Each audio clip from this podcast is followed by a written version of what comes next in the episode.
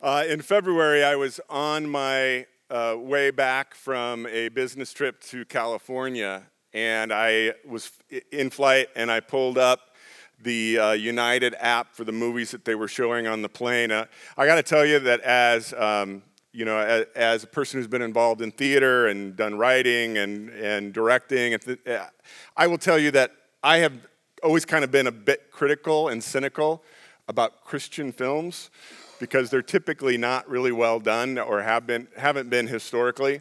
And so I thought, okay, I'll watch this Paul, the Apostle of Christ, and uh, while I was on the plane. And I will tell you, so here I am in the business section with all the other road warriors, you know, packed. And by the end of the movie, I was a blubbering idiot. I was, I mean, tears were just streaming down my face, and I'm like going, you know, oh, please, you know. Uh, this is a great film. And we've been studying the book of Acts and the story of Paul for the, almost the entire year.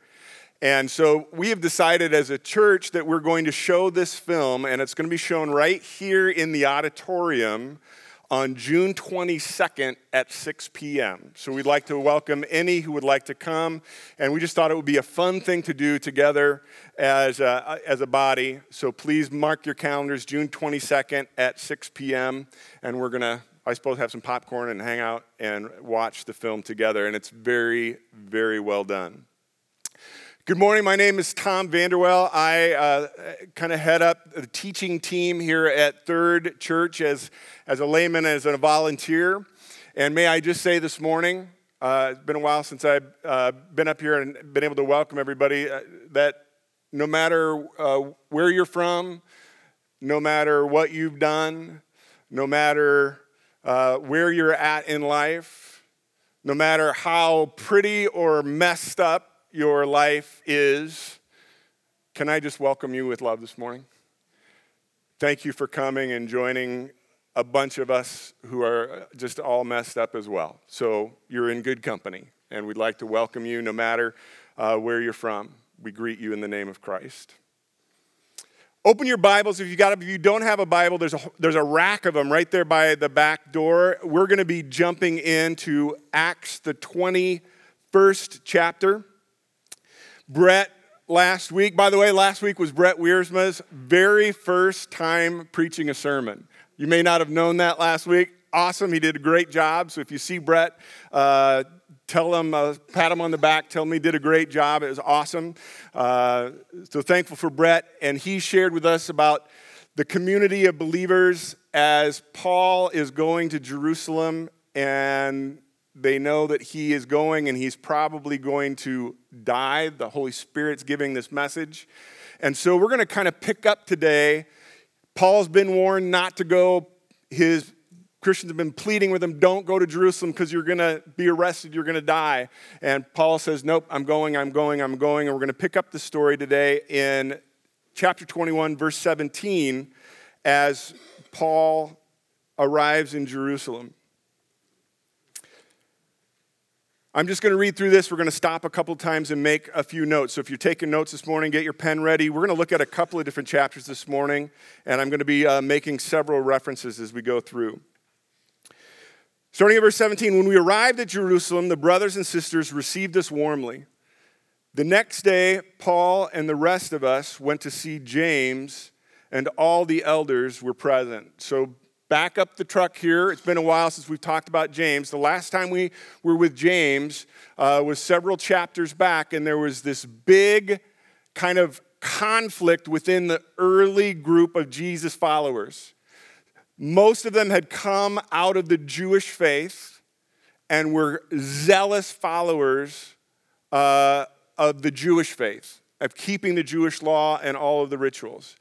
There were non Jews now who had come to Christ and were part of the Jesus movement. And some of the Jewish believers said, no, you have to become Jews in order to follow Jesus. Big conflict. Paul was an advocate for the non Jews, even though he had started as a Jew. He said, no, the, the Gentiles, the non Jews, don't have to be Jewish in order to follow Jesus. James and the elders in Jerusalem, the leaders of the Jewish movement, eventually agreed with them. but there was a big conflict. So Paul went to the Gentiles, to the Greeks, to the non Jewish people around the known world in the Roman Empire, and James and the elders stayed in Jerusalem and stayed ministering to the Jewish people and the Jewish believers in Jerusalem. So now Paul returns to Jerusalem to see James. He hasn't seen him since this last trip. Paul greeted them and reported in detail what God had done among the Gentiles through his ministry. When they heard this, they praised God. Then they said to Paul, Paul, we want you to see how many Jews have come to faith in Jesus and have believed. Thousands of them. All of them are zealous for the law, just as Paul had been. Now, what's really interesting about this is you think about it, as Paul's coming in, Paul has been critical of James and the elders. Read Galatians. He sarcastically refers to them, to those pillars of the faith. So they have not always been on good speaking terms. Paul has argued in, in Romans and in the Corinthians that Jews are released from the law. In fact, you want to write down a couple references? Go to Romans 7 6, where Paul says, You have been released from the law. You don't have to follow the law anymore. And so now, James is saying, Look at all these thousands of Jewish believers who are zealous for the law. And my question as I'm studying as reading this is why doesn't Paul go, why doesn't he get angry? You guys, you don't get it. You've been released from the law. What are you teaching these people? But Paul remains quiet. All these Jews who believe, and all of them are zealous for the law.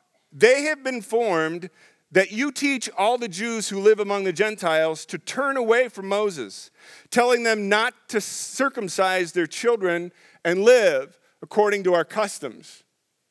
And you know what? That's kind of true.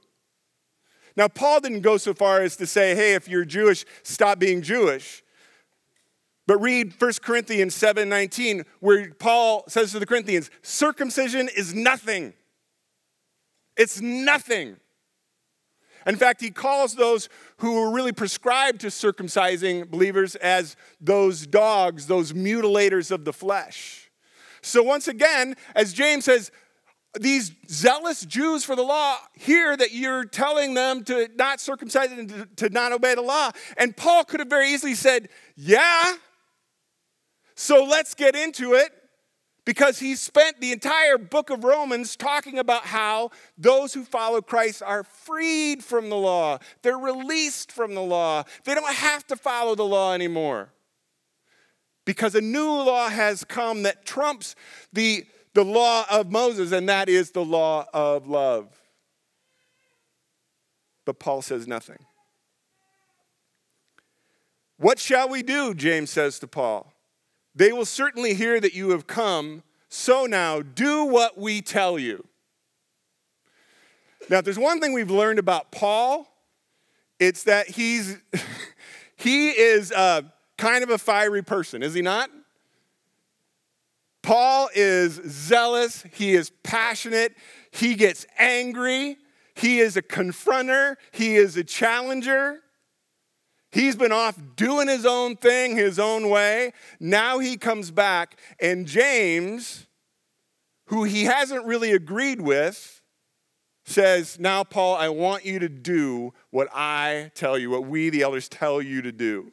And as I'm reading this, I'm expecting Paul to go, Oh, yeah? Well, let me tell you something. but Paul says nothing. What does he want them, what does he want Paul to do? Do what we tell you. There are four men with us who have made a vow, a Nazarite vow, it was called. Take these men, join in the purification rites, and pay their expenses so that they can have their heads shaved. So if you took a vow and you broke that Nazarite vow, you had to go to the temple, you had to pay basically a fine, and then you had to make this sacrifice of purification that I, hey, I messed up and I didn't keep my vow, and get your head shaved, and there's this whole process to it. So if Paul goes and he does this, and not only does he do it himself, but he pays for these other four good Jewish people doing the good Jewish ritual, then all of the Jews, James says, well, certainly they're going to look at you and go, oh, this can't be true. Then everyone will know that there's no truth in these reports about you, but you yourself are living in obedience to the law. As for the Gentile believers, yet we've written our decision. That was from the last meeting, this big, uh, this big council. Said, yep, we sent them the letter. We've written our decision. They should abstain from food sacrificed to idols, from blood, and from meat of strangled animals, and from sexual immorality. So the next day, Paul took the men and purified himself along with them, and then he went to the temple to give notice of the date when the days of purification would end and the offering would be made for each of them. So, why did Paul do that? Why did Paul just submit? Why did Paul just quietly do? Why didn't he stand up for what he's been teaching and preaching? Why didn't he get in James' face and talk to the Jewish believers about all that he's written in Romans about the law. I meditate a lot on this, and there's a couple of things that I think, if you, again, if you're taking some notes, let me give you a, a couple of references. Because when Paul wrote to the Ephesian believers in chapter 5, verse 21, Paul said, Submit to one another in love. when Paul wrote to the Roman believers and when he wrote to Timothy, he said, Respect those who are in authority. Romans 13, 1 Timothy 2 2. For everyone who is in authority has been placed there by God. And so, in submitting to James, Paul was doing exactly what he had taught all other believers to do to submit to James and the elders, to respect their authority within the body of Christ. And in 1 Corinthians 9:20, Paul said, "To the Jews, I became a Jew." Now that's interesting because he'd always been a Jew. He was raised a Jew. But what you have to understand is that when he came to Christ, he has now re- experienced that release from the law. And he says, now a Jew is a Jew who has their heart circumcised, not their body. A Jew is now one who is circumcised in their heart, and a follower of Christ is a true Jew. So he is now he doesn't he doesn't even identify with the Jews anymore. But he says, To the Jews, I became a Jew. And to those who are not under the law, I became like those not under the law. Why? So that I could love them, so that I could share with them the grace of Christ, so that I could, I could speak the truth to them in love. So when he comes back to Jerusalem and he goes to the temple and he goes to this, he does so completely with a full heart. Why? Because he's like, yeah, I can do this. Because to the Jews, I am willing to become a Jew again and to do all the rituals and to go through the process if that gives me an opportunity to love them and to share with them the heart and the word of Christ. So, my question this morning is who are we willing to become? Who am I willing to become?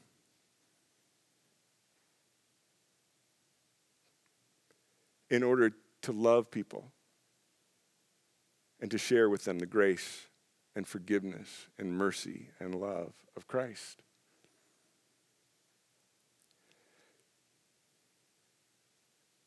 It goes on. When the seven days were nearly over from Jews, we're now in verse 27. Jews from the province of Asia saw Paul at the temple. They stirred up the whole crowd and seized him. Now, who else was in the temple and had the Jews stir up the crowds to be arrested? Who? Help me out. Anybody know? Isn't that what they did to Jesus? They stirred up the crowds so that they would that Jesus would be arrested. Isn't that interesting? And shouting, fellow Israelites, help us. This man teaches everyone everywhere against our people and our law in this place. And besides, he's brought Greeks into the temple and defiled the holy place, which is a false charge. Paul didn't do that. Who else did the Jews stir up and make false accusations against so he could be arrested? Jesus. Isn't that interesting? So they're playing the same game. The religious leaders are doing the same thing that they did to Christ just years before. They'd previously seen Trophimus of the Ephesian in the city with Paul and assumed that Paul had brought him into the temple. So that was kind of the, what they had used to make that trumped up charge. The whole city was aroused, and the people came running from all directions. Seizing Paul, they dragged him from the temple, and immediately the gates were shut. And while they were trying to kill him, news reached the commander of the Roman troops that the whole city of Jerusalem was in an uproar. He once, at once took some officers and ran down to the crowd. Now, one thing, look at verse 31. Here's the thing as a Roman Empire, no one could kill or execute anyone unless you had the, uh, the authority and the approval of the Romans. So the fact that they were trying to kill Paul was against Roman law, and the Romans could technically kill all of them. But they, we've kind of got a riot on our hands here, and as you watch television when a riot's happening, there's not a lot of, not a lot of good reason and judgment. It's just lots of emotion, and so the Romans come into this this uh, riot, and the Romans were all about keeping order. So if they hear that there's a riot, the garrison is going to go in and they're going to try and stop it because Rome was all about keeping law, keeping order, not letting there be any uprisings against Rome. So notice that as soon as, at once he took some officers, when the rioters saw the commander, what'd they do? They stopped beating Paul.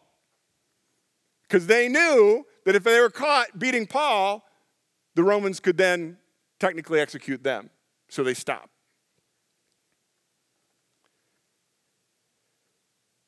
So now we've got the commander came up and arrested him and ordered him to be bound with two chains.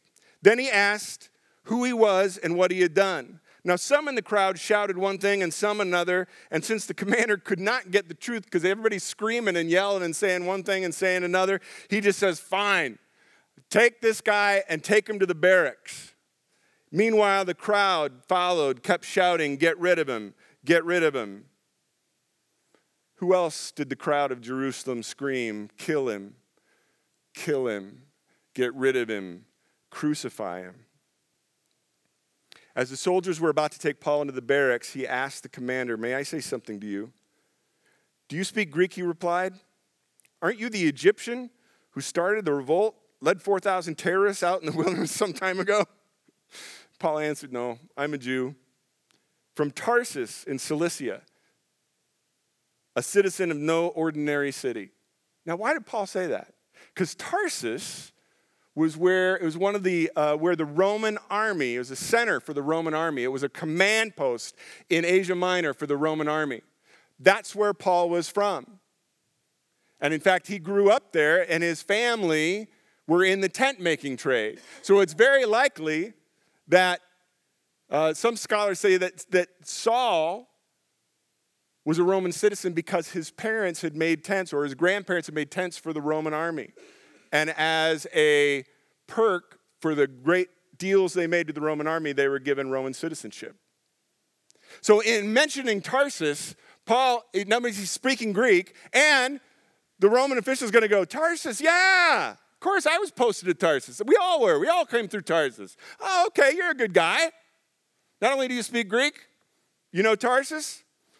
So Paul kind of endears himself, and then he says, Please let me speak to the people. And interestingly enough, after receiving the commander's permission, Paul stood on the steps and motioned for the crowd, and they were all silent, and he began to speak to them. A couple things that I want us to take out this morning of the scripture.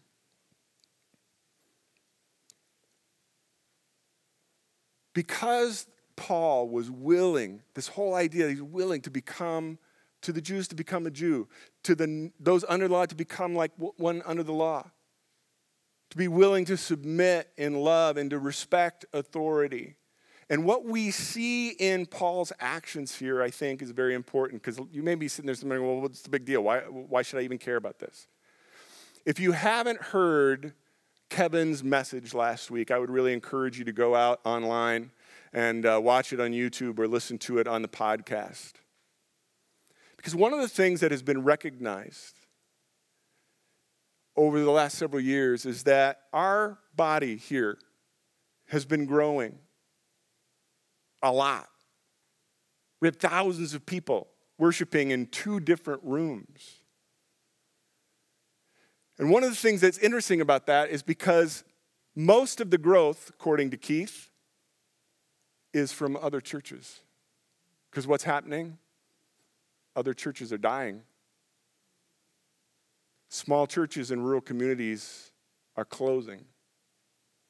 And what we have recognized in this room is that we've got people from every background. We have people here that grew up Catholic. We have people here that grew up Christian Reformed and Reformed. We have people in this room that grew up Methodist and Baptist. We have people in this room that grew up being just a boogerhead and had no, you know, denominational background whatsoever. And we're all in this room together. And what's happening is, is God is bringing us all together. And how are we going to make this work? How are we going to continue to follow the Holy Spirit? This is how. Just like Paul, that you know what? Hey, I'm willing to become sit with you and be like you and, and to try and respect you and understand you. I am willing to submit to you in love if you don't if we don't agree on every little jot and tittle. I am willing to do this and let's let's let the law of love work and follow the Holy Spirit. And what's happening is that God's blessing it for right now. Here's the other thing that's very interesting that, that Kevin talked about last week. It's real interesting because uh, for those of you who know, uh, at Tulip Time, Wendy and I play the town founders, uh, Dominie Scholte and his wife Maria. And a lot of people don't really know the story of that. I was reading uh, a book about Dominie Scholte just the last couple of weeks, and Wendy just rolls her eyes and goes, You're so, such a geek. And I am. I'm a kind of a history geek. You may not know that the city of Pella was founded by a pastor who led his congregation to this place and started this town.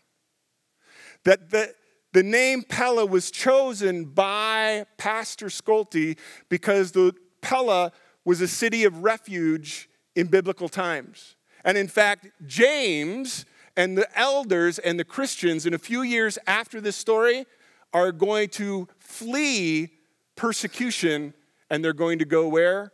To Pella.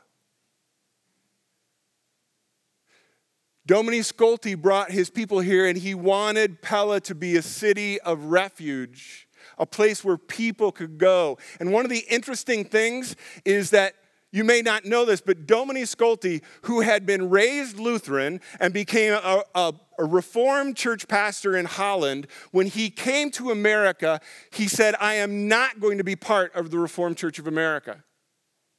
I am not going to be part of any denomination. I am going to be a follower of Jesus Christ. And when the people got here, instead of them kind of going, okay, well, now we're reformed, we're going to stay reformed, we're going to here, going to establish this by the, the reformed people, Dominie Scholte called the elders together and he said, hey, everybody, I am not going to tell you what to do. I am not going to be your king or your pope. You are the body of Christ. So here's what we're going to do. You're going to have a meeting and you are going to go to the scriptures and you are going to decide from the scripture with Holy Spirit's guidance what you want this church to look like. And the people freaked out. And they couldn't handle it. Scholte was kicked out of the pulpit not once but twice. Why? Because we have a hard time with that, don't we? I'm, I'm familiar with this. This is what I've always been. This is what I want to be. this is what it's going to be. And so there was a group that broke off and went to Michigan and visited one of the other leaders of the, the movement, Dutch movement, and said, Hey, we want to become part of the Reformed Church of America. Why? Because it's what we know. But isn't it interesting that the man who came, who called this city Pella, who drew up its streets, who brought his people here, what he was trying to do, I feel like is being fulfilled right now. 160 years later, we've got people from all different backgrounds. And we're trying to figure out what this looks like. Isn't that cool? Where's it all going? I don't know. Go to the next slide, if you would, please, Andres. I want you to see also Paul, who said, For me to live is Christ, and to die is gain. I want you to see, we made a couple references to, to it here, but I want you to see the comparison between Jesus and Paul. Jesus led with love. He loved people. He forgave people. He went to the poor. He went to the sick. He went to those in need. Paul led with love. Where did he go? He went to the Gentiles, who were the outcasts, the unwanted, the unclean, according to the Jews. That's where he had, and he loved people to Christ. Did signs and wonders caused violent reaction. What happened when Jesus was born? Herod had a bunch of babies killed to try and get to him. What happened when Jesus preached his first sermon in Nazareth? The people grabbed him and took him outside and were going to throw him off a cliff. Jesus' message created violent reaction. Same with Paul, we've been re- studying it for months. Jesus resolutely went to Jerusalem Luke 9:51 if you're taking notes. Luke 9:51 says Jesus from this time on resolutely set out for Jerusalem. What have we been reading about Paul? He resolutely set out for Jerusalem.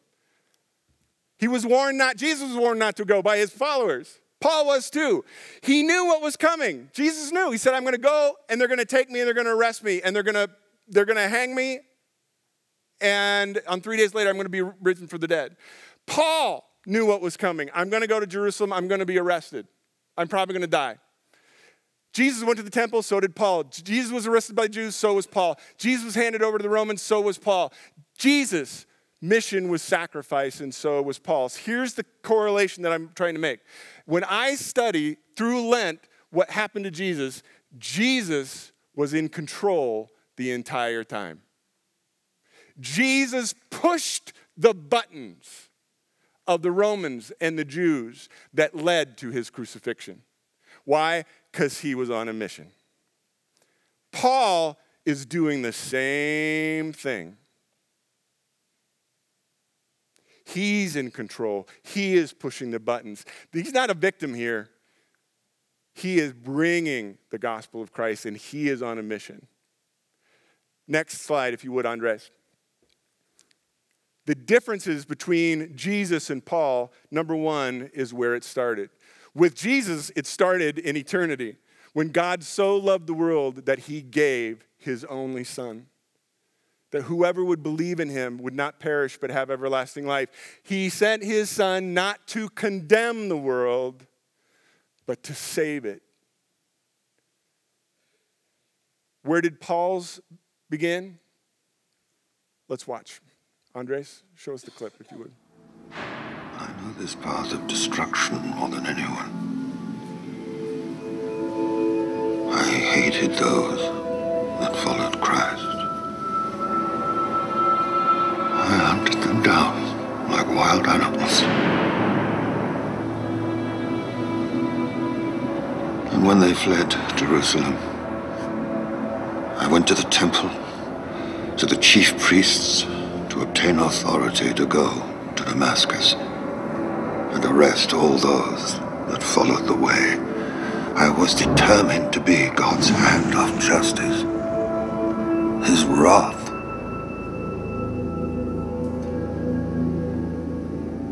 You believed what you were doing was out of a love for God. A blind love. I only knew the law. If water flows down a mountain, what besides a miracle could cause it to flow back? The road to Damascus was your miracle. Yes. The road to Damascus.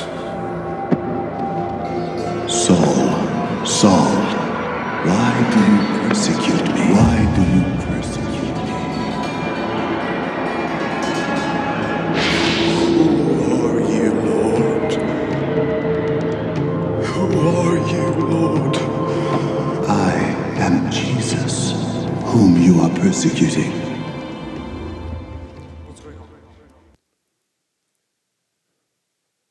Paul was a murderer. Paul led with hatred. He led with judgment. He led with religion. He led with rules. He led with condemnation. He led with violence. That was Paul's life. That was what he led with.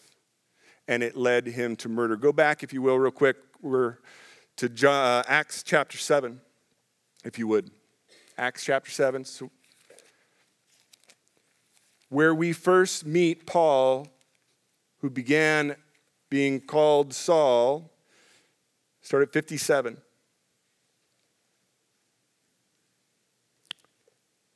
They are killing Stephen, stoning him to death. We just saw it. They covered their ears, yelling at the top of their voices. They all rushed at Stephen. They dragged him out of the city and began to stone him. Meanwhile, the witnesses laid their coats at the feet of a young man named Saul. While they were stoning him, Stephen prayed, Lord Jesus, receive my spirit. And they fell on their knees and cried out, Lord, do not hold on this, this sin against them. And when he had said this, he fell asleep. On that day, a great persecution broke out, and Saul approved their killing of him. Now, one of the interesting things that we learn about Saul is he was a murderer. He didn't throw the stones that day, but he was the conspiracy, the ringleader. Why didn't Paul take part in the stoning? That's always bothered me. But one of the things that we learned in our study of Acts this year is if Paul had participated in the stoning, just like the Jews that were trying to kill him, he knew that he would be breaking the Roman law. So, one of the things we learn about Paul is that Paul is a Roman citizen. And as a Roman citizen, he has all sorts of perks, all sorts of privileges. It is a rare thing, it is a very expensive thing. And as a Roman citizen, he has rights and privileges that most, most people don't have. So rather than participate in the killing, he just stood and watched the coats and approved of it. Why? Because he wasn't about to risk his Roman citizenship. And now, fast forward to Acts 21. Paul is going to Jerusalem. Paul is going to Jerusalem. And he's a lawyer, man. He knows the law. What does he know? He knows that he goes to Jerusalem, he's going to be arrested, but he knows that by law, the Jews can't kill him. So, what is he trusting? He's trusting that the Jews are going to hand him over to Rome. Because that's exactly, if they want him killed, he has to go be turned over to Rome. And when he is arrested and he is put on trial by Rome as a Roman citizen, he can appeal any accusation against him to Caesar. See, the difference is where it's ending. See, Jesus, his ended at Jerusalem with his crucifixion and then his resurrection. Paul knows his goal is not Jerusalem, his goal is Rome. I think he's planning this whole thing.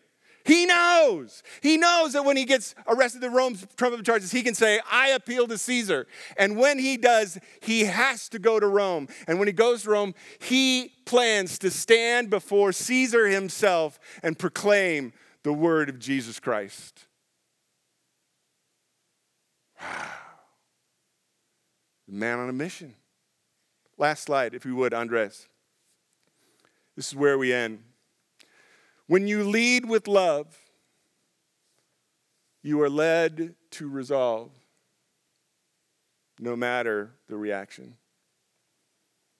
When you lead with love, when you love with the love of Christ, what you find is that somewhere along the line, there's this resolve that gets born in you, that the Holy Spirit brings into you. And you, as you see the transforming work of love in other lives, it transforms you. And you become more and more resolved to be more loving and to go where God is calling you to do and do the things and do the mission no matter what people react to. So, three questions. Number one, I want to ask you this Do you know Christ? Do you know him? Or do you know about him? Do you really know Christ? Because Paul said, to the Philippian believers. Chapter 3 I want you to know Christ and the power of his resurrection. I want you to know Christ, not just know the Bible, not just know church, not just know about him. I want you to know him and to know his grace. See, Paul, he started a murder. And what allowed Paul to lead with love and to resolutely sacrifice himself? Because he had experienced the grace. I said at the beginning of the message that all of us, you know, kind of, we always have our mess, right? Some of us, myself included, you know, some of us have ugly sins. I got ugly sins. I think that Paul was haunted his entire life by memories of the stoning of Stephen. Because guess what? When you're part of something ugly, you don't forget it. And even though you're forgiven, and even though you know grace, and even though you've experienced it, you still remember. And when you remember your ugly sins, because there are moments that I can go right back there and know the shame of it. But at the same time, I know from what I have been saved. I know what I have been forgiven. And that leads me to love and to forgive. I think Paul knew the same grace. Question two What are you leading with? Paul wrote in 1 Corinthians 13 Look, if you lead with anything else but you don't have love, then you're leading with the wrong thing. Are you leading with self? Are you leading for career? Are you leading your life for being right? Are you leading with politics? Are you leading with doctrine? Are you leading with moral purity? Are you leading with appearances? Because you can lead with all of those, but your resolve is going to be something very different.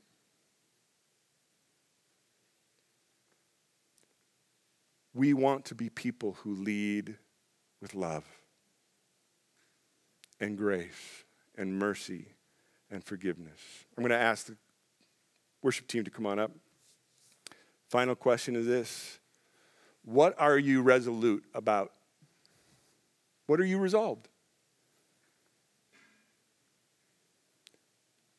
Because depending on what you are leading with in your life, your resolution is going to be different.